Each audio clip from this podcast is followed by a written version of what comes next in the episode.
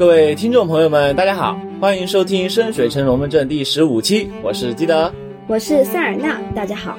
上一期节目呢，我们讲了深水城的咖啡馆，这期呢，我们沿着贯穿南北的高路，从北区往南走。就能看到著名的深水城大市场，这里就是城堡区。哎，有点奇怪哦，大市场居然在城堡区，不在贸易区哈？是啊，我一开始也经常弄错，每次玩家想说去 shopping shopping，我就会说那你们去贸易区的市场看看吧。啊，这就是惯性思维。是的，那城堡区是深水城的行政区域，权力机构所在地。拿现实世界对比啊，相当于美国白宫和五角大楼所在的区域。从地图上看呢，城堡区占地面积是所有城区里最大的一个。哦。但因为西部的深水山占据了将近一半的面积，城堡区的实际使用面积也就比海滨区和北区大那么一丢丢。这就是建筑面积和使用面积的区别哈，有一个巨大的公摊。那从地理位置上来看，深水山应该对城市来说挺重要的吧？是的，深水山是一座天然的屏障啊，不仅抵御了从宝剑海吹来的寒风，也有效的保护深水城在广阔的海面上不会轻易受到攻击。哎，看来这个山上还加装了防御措施。没错，山上安置了投石车，可以投掷石块或者燃烧瓶之类的。为什么一个魔法的世界会采用这么古典的防御方式啊？学习一下塞西尔的魔导公园多好啊！这就是西方原教旨奇幻和中国社会主义奇幻的区别嘛。一个是古典中世纪，一个是种田攀科技。魔兽争霸和文明不是一个类型的游戏，懂吧？哎，塞尔，你居然知道我在说什么梗啊？略懂啊，略懂。主要是你天天念叨啊。还是说回正题吧，记得。哦，好的，好的。哎，说起来，你还记得我们的老法师当时直接爬了一天的山哈，说明深水山还挺高、挺蜿蜒的啊。那这山的内部有没有什么通道结构呢？当然有啦。据说那些隧道啊，在很久很久以前就存在了，也不知道是谁挖掘的。在以前啊，这些隧道多用于走私、逃跑、偷渡啊什么的。现在呢，都收归国有了。嗯，大部分都在城市卫兵的管控下。城市卫兵不是城市守卫吗？哎，咱们深水城的第二道防御力量啊，终于登场了。也可以这么理解啊，城市卫兵就是深水城的军队。而城市守卫就是深水城的警察。哇哦，看来这山表面上平平无奇，里面是危险重重啊！居然要动用军队的力量来看守，可不是吗？既要防止普通市民乱闯啊，也要防止里面有什么东西跑出来危害到城市的安全。呃，深水城下方连着一个巨大的地城，看来从深水山可以下到里面去。嗯，著名的地下山脉有许多入口。深水山有一些海洞啊，连接着地下河流，从那儿可以去到地下山脉里一个非常有名的港口。嗯，我知道你说的是哪儿。要去地下山脉，应该都绕不过那个地方。任何一本地下山脉的设定集都会讲到它，当然也包括龙金节的后续风法师。鉴于咱们这一季的节目啊是围绕着深水城区展开的，与地城相关的东西就不在这一季节目的讨论范围内。先留给有兴趣的城主和冒险者们自行探索吧。嗯，也许第二季我们就可以聊一聊地城啊。不过现在我们还是回到深水城市区吧。塞尔纳，你说城堡区是深水城的权力中心，那这里都有哪些权力机构呢？第一，自然就是深水城堡了。深水城堡是个要塞，相当于深水城的城防部。明白，深水城五角大楼嘛。对，当站在城市的南面，也就是官方地图上城堡区下面的区域。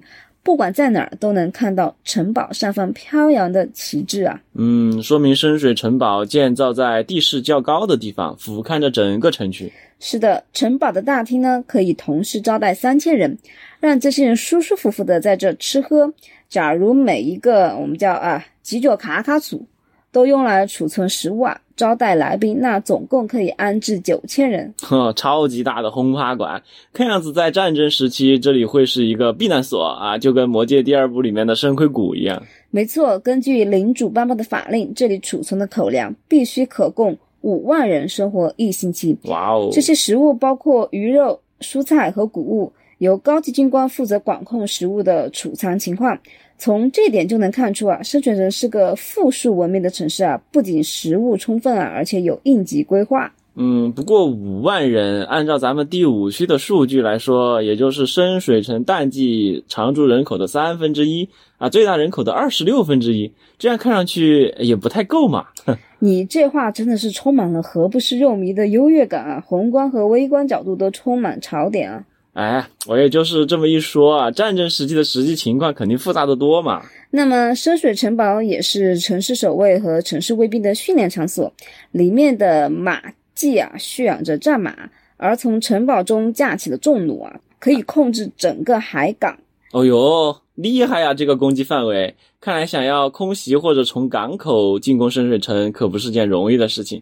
不过坚固的堡垒是可以从内部攻破的。深水城堡有平面图吗？只有简单的区域示意图啊，想要详细的图纸基本上是不可能的。你还记不记得啊？长安十二时辰里面啊，整个长安城的仿视图是禁止在市面出售的，普通人也根本接触不到。同理啊，深水城堡的详细地图自然也是军事机密了。嗯，看来想要用物理攻坚法进攻深水城太难了。反派怕不是要 挠头抠脚啊？我们接下来说下一个地点啊，还记得当时讲海滨区的时候提到的阿格哈荣吗？牛逼的大法师，深水城的缔造者之一。顺便一说，粗心的塞尔纳把他的名字之前说成了阿格荣恩啊，这里纠正一下，一般来说应该是哈阿格哈荣啊。他死后被葬在了自己的塔里哈。这个大名鼎鼎的历史人物啊，曾经使用的法师塔就是。基德刚才说过的亭林所在啊，现在依然伫立在城堡区内。你说为啥法师就这么喜欢住在塔里呢？住平房不行吗？哎，依据我不成熟的想法，首先高塔给人一种压迫感和权威感，这一定程度上彰显出法师对力量的渴望和崇拜。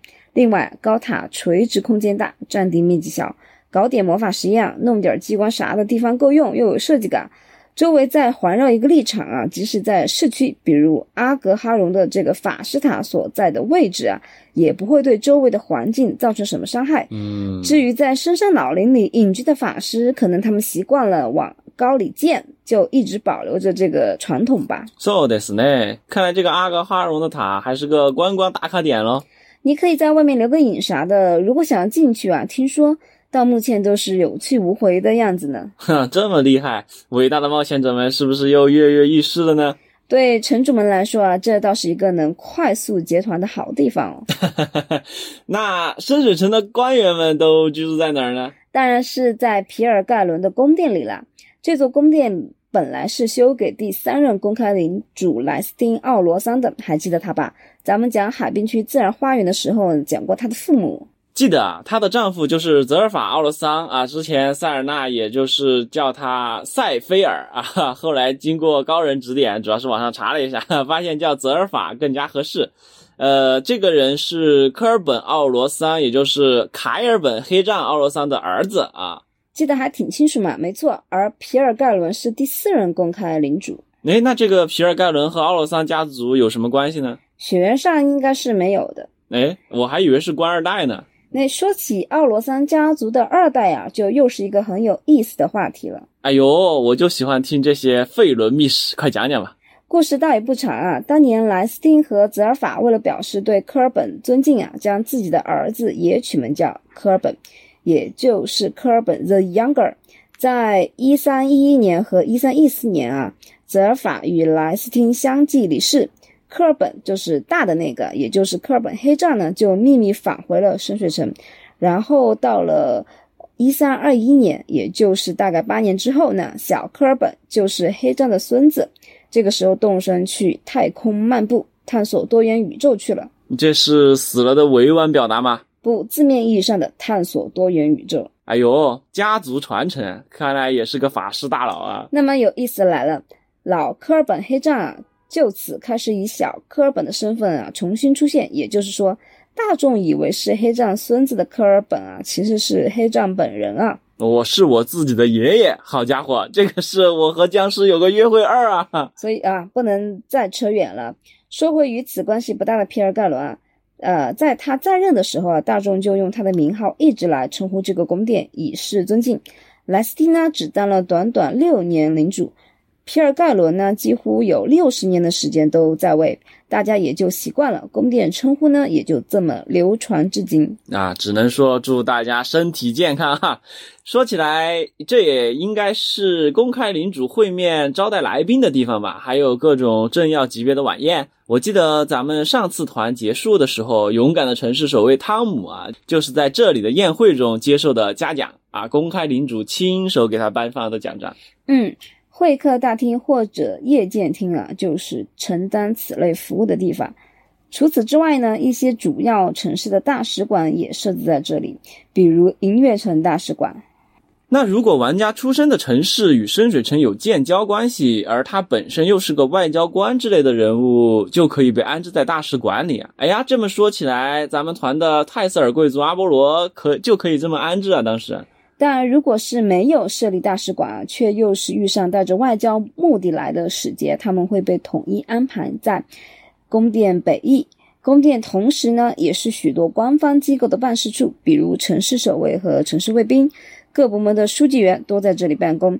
之前提到的忠诚的街道劳工行会啊，也设立在这里。哎呦，感觉这算是深水城最有官方背景的行会了吧？除了它之外，还有哪个行会是设立在这里的呢？嗯，应该没有吧？确实是非常拉风的一个行会啊！别看人家只是修路的，派头十足。要致富，先修路。政府怎么会不把修路的大权掌握在自己手里呢？路况好，商业才发达嘛。哎，对啊，我们一直在等你说大市场呢。哎，这个大市场啊，是深水城最大的露天市集。周围呢环绕了一圈建筑，有许多当铺和借贷公司。这个露天市集有点黑心啊！哎，能开到大街上的呀，都是正规的金融服务公司，好吗？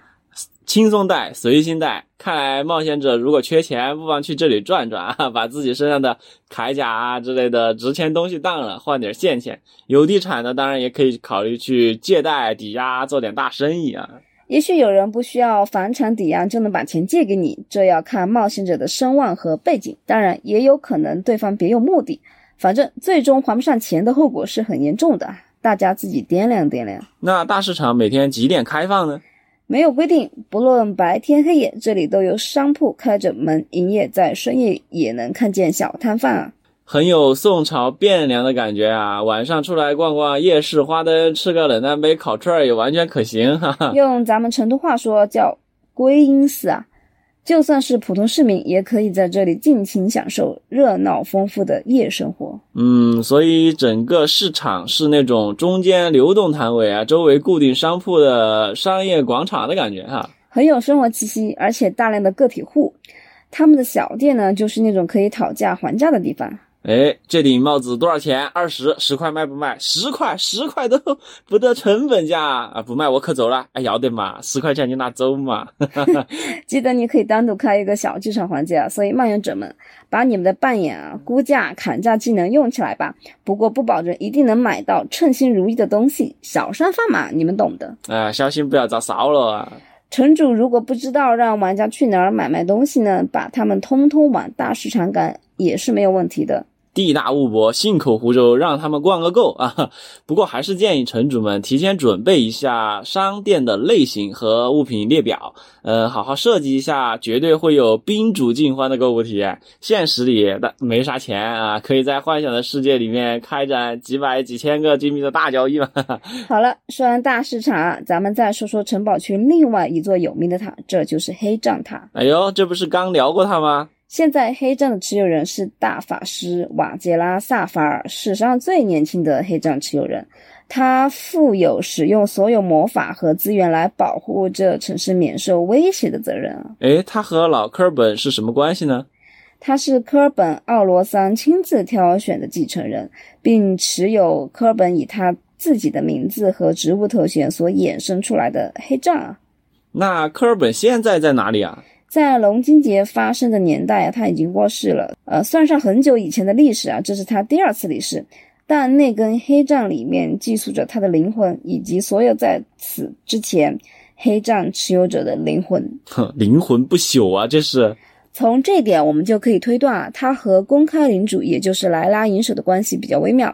首先，莱拉比瓦杰拉年长得多，聪明的多，也强大的多，在法术的造诣上是要远胜于瓦杰拉的，嗯，使得现任黑杖作为施法者的能力啊，并不具有足够震慑力。其次，瓦杰拉手里的黑杖还寄存有她丈夫的灵魂。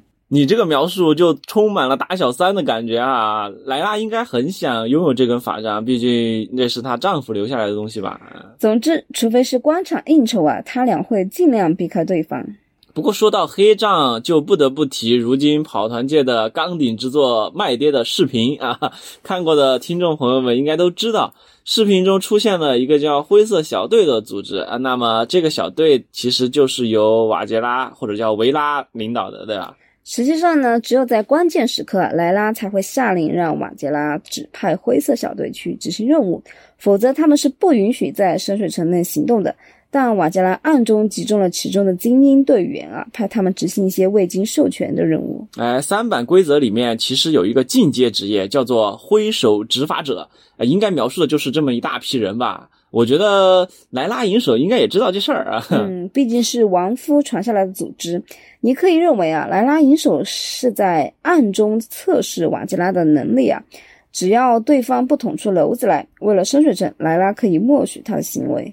如果玩家们能有幸加入这个队伍啊，可以通过完成大法师的委托来一步步提升自己的声望，甚至加入瓦吉拉的精英小队，走向人生巅峰啊！一如麦爹视频中的故事啊。但选择这条路的玩家啊，一举一动也代表了灰色小队的态度和利益。如果玩家做出什么出格的事情，可能会让莱拉和瓦杰拉产生不必要的冲突哦。不知道为什么啊？你这么一说，我觉得还是不让玩家加入的好啊。总之，深水城的大佬啊，彼此之间也有十分微妙的关系。玩家无论加玩家无论加入哪个势力，即使秉持着独善其身的信条啊，都难免会卷入政治的漩涡。比起地城里的怪物啊，这种看不见摸不着的危险更加致命。哎，这是城市团的魅力之一嘛，与人斗其乐无穷。还是那句话啊，在城市里不能放飞自我，要谨言慎行啊。最后，我们说说城堡区的神庙啊，洛山达的城西尖顶是深水城最美丽的庙宇之一。而足以与之媲美的席德瑞恩之殿啊，是一个供奉所有精灵之圣的神殿。这这个还真是一点都不得罪人的赞美之词啊！你看这个最美丽的之一，而又足以与之媲美。哎，说起来，欧格玛的神庙知识之泉是不是也在这里？对，知识之泉同时也是城里最大的公共图书馆，还有之前提到过的吟游诗人学院新奥兰姆也位于城堡区。看来城堡区也是深水城高等学府的所在地啊。自然而然，深水城的法院也在城堡区。既然提到法院了，下期节目我会详细讲一讲深水城的秩序与律法。到底哪些行为在深水城是违法的呢？触犯法律又会受到什么惩罚呢？就留在下期分解了啦。欢迎大家给我们留言、指教、批评或者提出你的问题。我是塞尔纳，我是基德，我们下期节目见。